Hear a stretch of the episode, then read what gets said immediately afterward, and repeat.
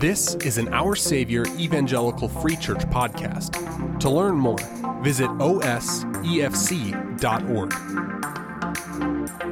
Let's open our Bibles to John chapter 4, the Gospel of John, the fourth chapter. And as we get started, uh, let me tell you two things that need to happen every week if this time, the, the preaching time, is going to be at all effective. Uh, number one, I need to be small and Jesus needs to be big. If you get more of me and less of Jesus, that's a colossal failure on my part. I can help with that one to some degree. So that's number one. I'm small up here, Jesus is big. Now, the second one, that's entirely a work of God. If this time is to be at all effective, it's God who has to give eyes to see and ears to hear His word. Now, I can ask Him for that, but outside of trying to be as clear as I can, as faithful to the Bible as I can be, I can't give people, I cannot give you a spiritual understanding of what's happening here. I certainly can't give you an effective measure of new life, which is what you and I both need. I can't do that. Only Jesus can do that. So, my preaching prayers are, actually relatively simple more of Him, less of me, and give these people ears to hear and eyes to see because if, if, if the people hear me and see me, then we've all missed it entirely. We need to hear from God and we need to see Him. I'm conduit, He's the source. And the reason I start there is because that's what the middle part of John chapter 4 is telling us. There is physical sight, there's things you hear with your ears, and then there is spiritual sight. And there are things that you will only hear and truly understand if God gives you grace to receive them. We desperately need spiritual sight. And when we receive it, it's only the work of God, and it's only because of what Christ has done in our place. So, John, the writer of this gospel, has been building toward this revelation since he opened the book. We're in the middle part of chapter 4, but all the way back in, in verse, one, uh, verse 18 of chapter 1, he said that no one has ever seen God, the only God who is at the Father's side. He, being this Jesus, has made him known. In other words, and, and this is the first step to spiritual sight, you have to know that when you see Jesus, you are seeing God. He's not part of God. He's not a little bit of God. He's not kind of like God. He is fully God. But, and, and this is deliberate, most of the people up until this point, so we said that in 118, but most of the people in the gospel that we've encountered so far, sort of, the, as you'd say, the characters of the story, haven't known what they're truly looking at. So we've read about a bunch of people who've seen Jesus but they haven't yet known that he is God. So let me just run through a few of them. In, in chapter 2, Jesus is at the, the temple and he is confronted. He's causing a commotion and he's confronted by the temple authorities. And they ask for a sign that would sort of validate him. And he says, Destroy this temple, and in three days I will raise it up. Now, he's talking about his coming death and resurrection, that he's going to die and three days later be raised to death. But the temple authorities, they can't see that. They don't hear that. They think he means the temple that they're standing in. And so the, the Jewish leader's response is to say, How could you possibly rebuild this temple in three days? It took decades to build the first time. They don't, they don't have eyes to see or ears to hear who it is that's right in front of them or what he is saying. Uh, that's a group. The next one that we get in John's gospel is a, a specific teacher named Nicodemus. And he comes to talk personally with Jesus. And when Nicodemus is told by Jesus that it's not something he must do to enter the kingdom of heaven, he must actually be born again. Nicodemus's mind goes to infant goes to the infant birthing process. So he asks about the womb and the birth canal. Jesus means spiritual birth. But even this smart, educated, influential Nicodemus can't see past the physical.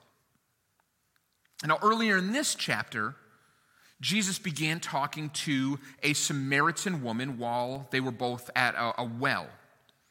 Jesus tells her that she can drink water from the well and she'll be thirsty again, or he can give her some water that will make it so she will never thirst again. And while she does want it, she says, Okay, okay, give it to me. Her response still shows that she doesn't quite understand what it is that Jesus is offering her. She wonders, How can you give me this water? You didn't even bring a bucket. Now, now what we're going to do is we're going to pick it up while this woman's response is still ongoing because here's the, here's the difference. At least to start, she doesn't understand what Jesus is offering her. Really, she doesn't understand that Jesus is offering her himself. But she begins to see this, and her response is markedly different from anybody else that we've seen so far in the gospel. And what John is showing us, what we need to grasp here, is this response of the woman is critical in drawing a contrast for us as readers to see first the temple authorities, they didn't understand. Then it's Nicodemus, who's called a teacher of God's people. He doesn't get it. And what we're going to read in, in, actually just a minute is even the disciples that were with Jesus don't understand what's being revealed to them right now. But through this woman's encounter with Jesus, a Samaritan, a woman with a, a sordid, difficult past, she is the one who begins to see Jesus for who he truly is. And in her response, we see the beginnings of spiritual sight. We see what she hears. She hears with spiritual ears. And then we get uh, an understanding of what discipleship of Jesus, what following Jesus begins to look like. So it's this woman actually who's held out as the one who sees, as the one who hears and responds to and receives the life that Jesus has come to give. Now, now we're going to read this morning breaks down into three parts. And, and I'll point out the movements uh, but I think this actually makes sense to just kind of handle as a whole because what God is orchestrating and what, what Jesus is working towards and what John is queuing us up for in the writing of this is one interconnected idea. And that is to say that if we hope at all, and we should, to follow Jesus, it's only going to be because God has opened our eyes and God has given us ears to hear his Word. We need a deeper understanding. We need to see the deeper dimension of what's at work, and only God can do that. So that's the one interconnected idea. Let's look at John chapter 4. We're going to pick it up in verse 27. 27. Follow along in your Bible as I begin reading. If you didn't bring a Bible with you, there should be one in the rack in front of you. It's black, it's hardback. You can take that one home if you don't have a Bible that you like reading at your house. So, John 4, starting at verse 27. Just then, his disciples came back. Okay, really quick, set the stage. Back from where? Uh, they're in this region of Samaria, which Jewish people looked down on. Really, it's probably more fair to say they look down their noses on. And they are near a town called Sychar. Jesus is outside the city near a famous well. This is where he meets the woman and the disciples didn't know any of this conversation that I just kind of teed up for us was happening, that Jesus was talking with this woman at a well about living water that comes from him. Because they've gone into the town, into Sychar, to buy food. So now they are back. And they marveled that he was talking with a woman. But no one said, What do you seek? or Why are you talking with her? So the woman left her water jar and went away into the town and said to the people, Come, see a man who told me all that I ever did. Can this be the Christ, the promised one, the Messiah? They went out of town and we're coming to him. And so let's stop there. We, we, we, need a chance to get our bearings. This is one of the first breaks. Now we're going to go into a middle part that's kind of an explainer, and the townspeople are going to come back at the end. So it's just happened through the, the few words that Jesus has exchanged with this woman, is she is moved from being surprised that, that he would even talk to her. She's a woman, she's a Samaritan. Jew, Jews often had no dealings with Samaritans, especially men with women who they were married to. And so she is surprised that he would even engage her. Then she's confused about his identity. He begins to tell her a little bit about himself and what he offers, but she doesn't understand it. Then she becomes intrigued by what he had to say because he knows details about her past that there's no way that he could have known unless he was some man of God. And now she's sure that he is somebody very, very special. And that all happened actually in just, just a few mere minutes. This is why all the people that have met Jesus so far in this gospel, of all those people, John is commending this woman. Jesus has been seen by hundreds, maybe thousands of people. He's talked to many people. He's engaged with many people. He's had public conversations. He's had private conversations. Of all the people in the gospel, there's John the Baptist, who was one to prepare the way, and then there is this woman. Kind of today, we'd say some random woman who's at a well, and she is the one who truly sees and hears Jesus. And, and you can see it in her response. She leaves her jar. That's the whole reason she came out. And so she's just abandoned her purpose for the trip and she can't wait to bring more people to meet Jesus. So that's our kind of first break at the end of verse 30. The woman goes to bring more people back with her, and, and no, they come. But that's what verse 30 says. And then in verse 30, 31, it picks up a different section by saying, meanwhile. So while the woman goes into town to bring others back, the disciples will ask questions that, again, they're going to display, even for the disciples, you, find this in the Gospels. The disciples are often held up not as your ideal spiritual leaders, but as those who stand in for just regular people because they don't see, even though they're walking around with Jesus, they don't see what this woman has just in a few minutes seen. So with the woman, it was water. Now it will be with the disciples food. But really, as we read this, just kind of setting all this up for you, really it's the same thing. It's water with the woman, it's food for the disciples, it's all the same thing. There's something deeper being offered by and through Jesus. For the woman, for the disciples, for the, these Samaritans who are going to come out, the, the, the people of Sychar, he's right in front of them. Now, as we read this, we need to get something, we need to get something straight. He was right in front of these people. They could see him. But we're talking about spiritual sight. He was right in front of them. They could hear him. But we're talking about spiritual hearing, spiritual ears. Friends, Jesus is no less present, visible, or even I would say, I'll say audible, but what I mean is we can hear him through his word no less today, right now, than these people were standing right in front of him. Because we're not talking about physical sight, and we're not talking about literal hearing. We're talking about spiritual understanding. We're talking about the, we're talking about the deeper dimension of what's being held out here.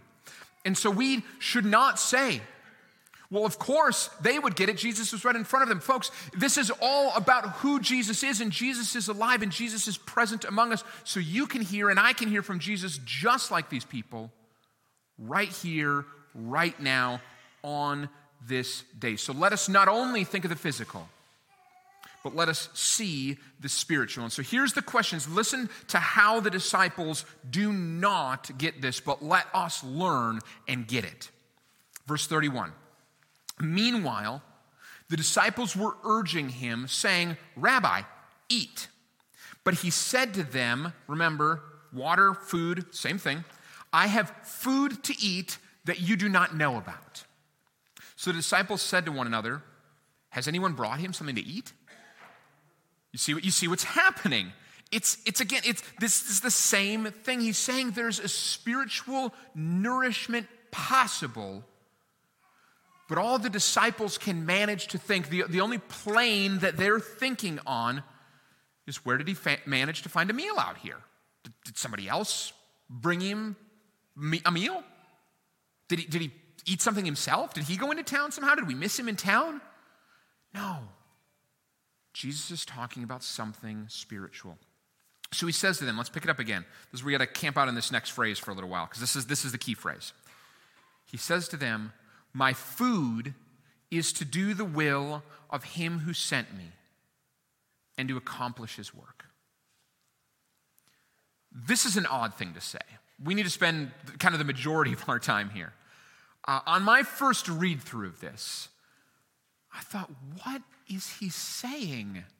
And why is he being so cryptic about it? My food is to do the will of him who sent me and to accomplish his work.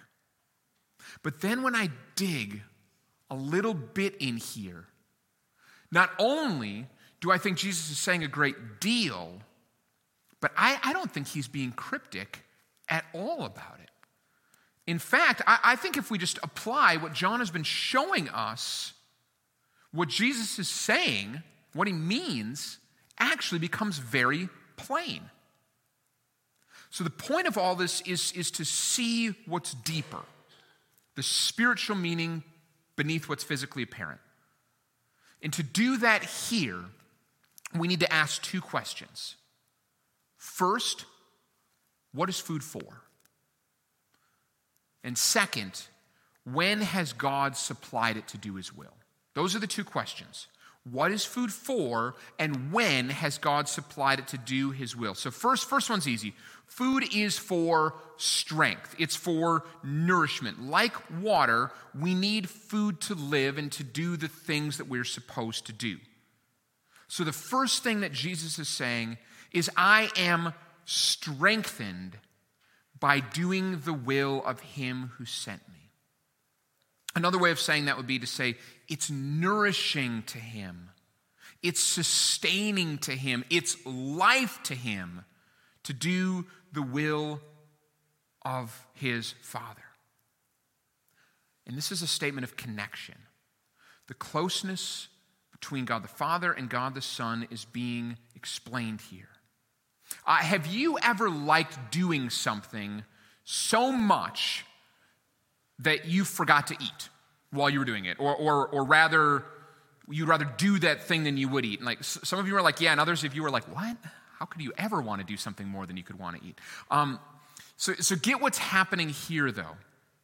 As a man, Jesus is fully God and fully man. He has to eat. He does have to eat. He's not saying, I don't need to eat. What he's saying is, I like doing the Father's will more. There are two or three things that I like to do, drives my wife insane more than eat. Because I'll just be like, no, let's keep going. One is when I love to work in my yard.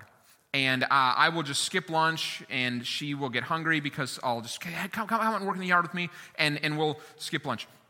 Uh, sometimes I do it when I'm, when I'm doing sermon prep. Uh, other times uh, would be, there are, there are a few other things you don't, you don't need to know, all of us, but those are few things that I like to do more than I like to eat. And, and I'm what like just yuppie would be considered a foodie. I love food. I love to eat and I love good food, but there are a few things. And so when Jesus says, I have food, my food is to do the will of him who sent me, kind of, I have other food Again, he's not saying I don't need to eat. He's saying I like doing the Father's will even more than I like eating. Now, there's a second question, and that really opens this up for us. When, that question is when, so now we're looking for a, point in time or a place in history. When has God supplied food so that his will might be done? The answer to that is Deuteronomy 8 3. And I think it's very clear that this is what Jesus has in mind when he says this. Deuteronomy 8 3 says, And he humbled you, speaking to the nation, and let you hunger and fed you with manna. Manna was food supplied daily in the wilderness, in the desert, by God to his people. I fed you with manna, which you did not know, nor did your fathers know, that he might make you know that man does not live by bread alone, but man lives by every word that comes from the mouth of the Lord. That last phrase, every word that comes from the mouth of the Lord, that's what we ultimately live by. We live by God's word ultimately and eternally. Food is good, the word of the Lord is ultimate. So there's a greater fulfillment in doing God's will than in anything the disciples can go and, and pick up in town. That's what Jesus is saying. And in the, this vision of his mission, in his interconnectedness with the Father, that's a dominant vision for John in this gospel. He, he brings it up over and over and over. With, with the cross coming, when we're a little closer to it, Jesus is able to say, I glorified you on earth, talking to the Father, having accomplished the work you, Father, gave me to do. That's John 17, 4. And that work is to give eternal life. Here's another one John 12, 49 and 50. And there Jesus says, The Father has himself given me a commandment what to say and what to speak. And I know that his commandment is eternal life. What I say, therefore, I say as the Father has told me. So that's why Jesus can later then say, I am the way and the truth and the life. L- listen to that again. I am the way, the truth, and the life. Not even I just give life, I am life. He gives it. But it's more accurate to say He is life. And that even is kind of a strange statement in its own right, but I, but I think it captures what Jesus is saying. He doesn't just give food, He doesn't just give water, He is Himself the food.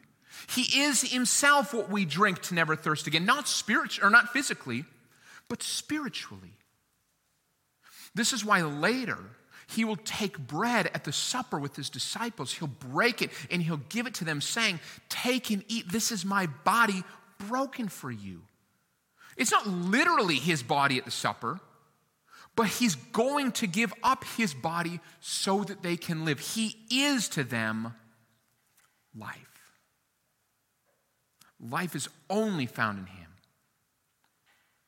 And this is where I have to be less and, and I have to hope that, that God gives us sight.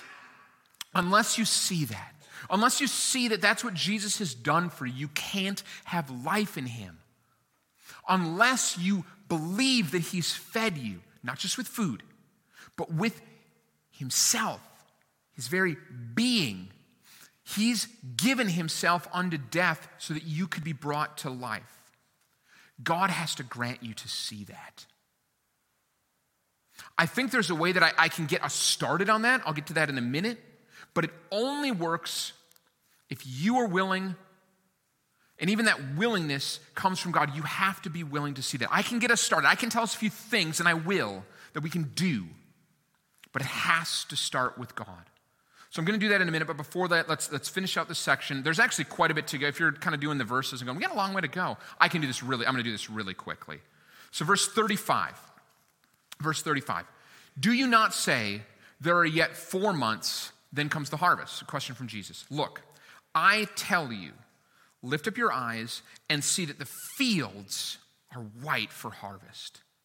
Already the one who reaps is receiving wages and gathering fruit for eternal life, so that the sower and the reaper may rejoice together. For here the saying holds true one sows and another reaps. I sent you to reap that for which you did not labor. Others have labored, and you have entered into their labor. So, this is kind of the end of, of section number two. The townspeople are going to come back, but hear what Jesus is saying, kind of finishing out his explanation to his disciples. He's saying that was once what was once a promise has now become a reality. I think he's referencing the prophet Amos. In Amos 9:13, the prophet says, "Behold, the days are coming," declares the Lord, "when the plowman shall overtake the reaper." Plowing is what you do before you plant the seed. Reaping is what you do after. But the plowman is going to overtake the reaper, and the treader of grapes will overtake him who sows the seed. What Amos was looking forward to was a day when all the waiting would be over and the promises of God would be fulfilled. And Jesus is saying, that day is now. For thousands of years, the Jewish people looked forward to the day of salvation. Now Jesus has come. The day of salvation is today. Today. And this just isn't communicating openness, as if to say that, that life in God, that, that true life in abundance is a possibility, kind of an open invitation, but who knows if anybody will accept it. This is urgency. The time is now. The sower and the reaper have been joined together. The one who sows reaps. So imagine a field where you throw out the seed and it's so immediately it's so immediate that you need to go harvest the crop as soon as the seed hits the ground this is a paradigm shift for the people of Israel because they had gotten so used to waiting.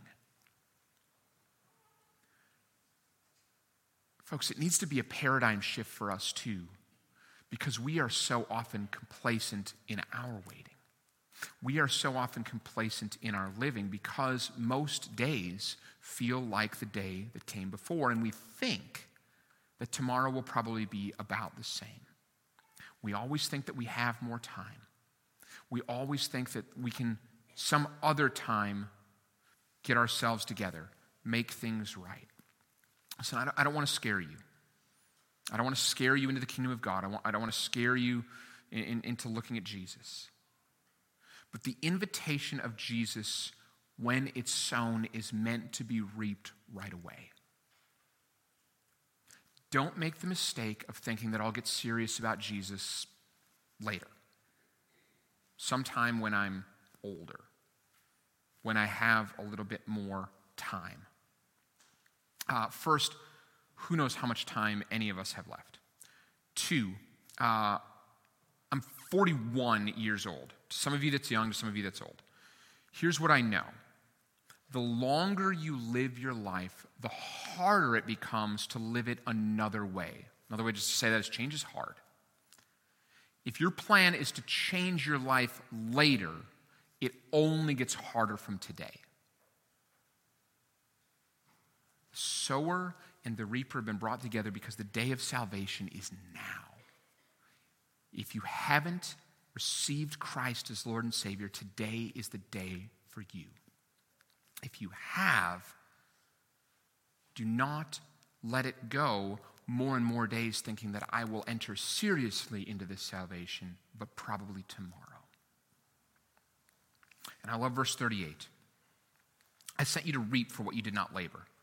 I think the context here is, is first immediate. In just a moment, the people of Sychar are going to, to come out, and it seems like many will believe in Jesus.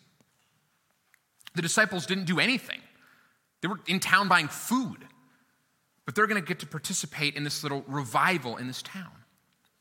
But the broader picture for us here is the true sower and the reaper is Jesus. He's uniting the two in himself, and he still does that today. He invites his people into being a part of reaping what we haven't sown. Salvation is not ours to give, nor do we bring people into it.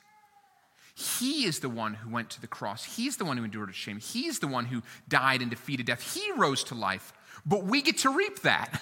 We get to reap the salvation that He has bought. We get to reap the new life that is His, that He has earned. And then we get to go other people, tell other people about that and invite them into life, not in us, but in Him. We can actually walk around handing the grace of God out so freely that we can say that no matter what your sin is, no matter what your past is like, no matter how you walked in, the death of Jesus is big enough to cover that.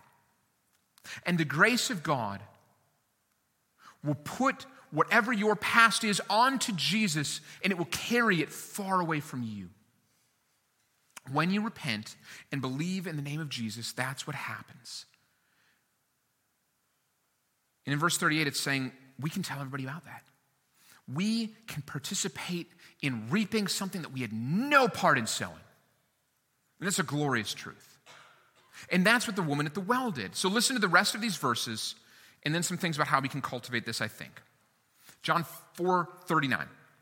Many Samaritans from that town believed in him because of the woman's testimony. He told me all that I ever did. So when the Samaritans came to him, they asked him to stay with them, and he stayed there two days. And many more believed because of his word. They said to the woman, It is no longer because of what you said that we believe, for we heard for ourselves, and we know that this indeed is the Savior of the world. Wow, Re- revival breaks out in, in Sychar. That's how you bring people to Jesus. This woman gets discipleship. You tell people what he did for you, and then you invite them to see him for themselves.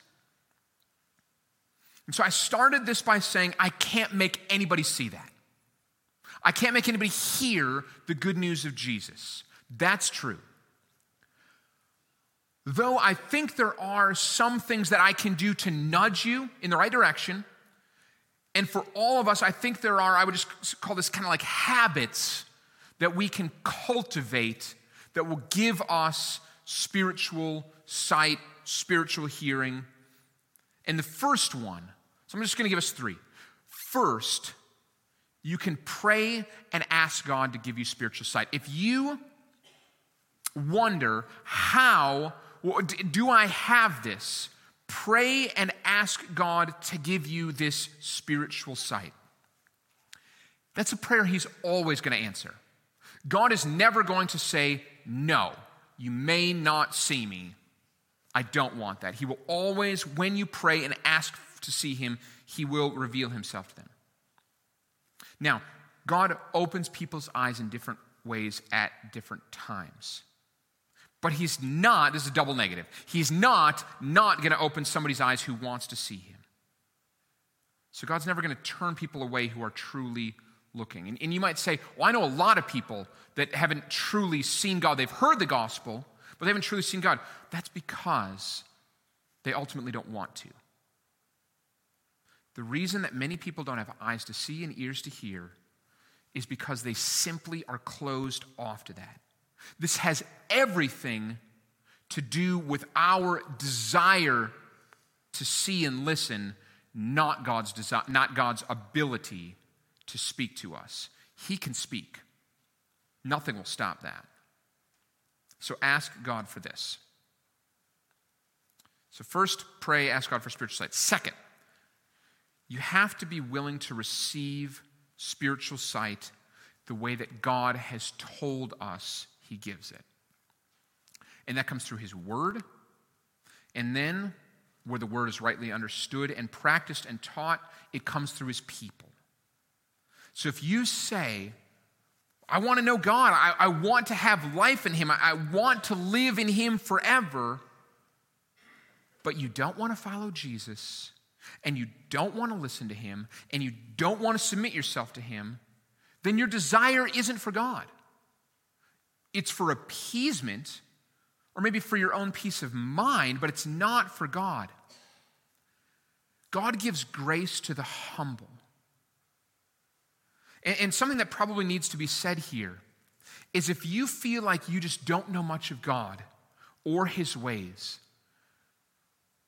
just kind of pointedly, the very first question I will ask is How often are you reading your Bible? What's your prayer life like? Are you meeting with other Christians to encourage one another and grow in grace together? If your answer is, I, don't read the Bible a lot, I don't pray much, and I just don't really value my time with other believers, I'm going to say, you know, I don't know if you really are receiving all the gifts that God's given you. I don't know if you're open to that. Last thing if you're asking God to, to satisfy spiritual hunger, asking Him to be our food, we have to be satisfied in Him alone. There are all kinds of ways to satiate your hunger. If I'm hungry, I, I have a lot of options. I can hit a drive through and, and I can slam a greasy cheeseburger. And I like a greasy cheeseburger twice as much as anybody else in this room. So let's not hear me saying that I don't like cheeseburgers. That's one way, but probably not a great way to truly eat. Shoving something in your face while you drive down the highway is not a satisfying meal. Uh, you can reach for something sugary Got a bunch of empty calories, and sugar will make you feel full right away. Blood sugar spike, whatever, but in, I don't know what, 20, 30 minutes, 45 minutes, the crash is coming. You will be hungry again. You feel really full right away. Or you can eat something good protein, good nutrients, and that's going to fuel your body for hours ahead. In the Christian life, it's the same thing. If your spiritual life, if your spiritual habits are quick hit drive throughs that you're just kind of shoving in while you're doing other stuff, while you're on the way to someplace else, while you've got a million other things going in your mind, you're not going to be eating satisfying meals and truly nourished. Really, you're not seeking to, to live in God. He's not your food. Same thing for that quick snack. Uh, do you have this happen? If I'm hungry, like really hungry, I need to eat a meal. Like, not a snack. Snacks don't do it for me when I'm really hungry. For, for years, my mother would say this. We'd be doing family things, and she'll say, Well, let's just have a, a late afternoon snack, and then we don't need dinner. And my response is usually, I mean, we can have a snack. That sounds good, but I'm still going to need dinner. Otherwise, 7, 7.30, I'm going to get real hangry. And I will not be pleasant for the rest of the evening. If you're just a, a spiritual snacker, you're not going to be fully satisfied in Christ. And you're always going to feel like something is missing. Because it is. And the metaphor is, is probably getting a little bit out of hand and absurd at this point. But you need spiritual protein. That's Christ and his word sat down to enjoy in a full, prepared way. By all means, while you are going places, go there with Christ. Do things in the car do things during the day, but have a daily meal where Jesus is your food.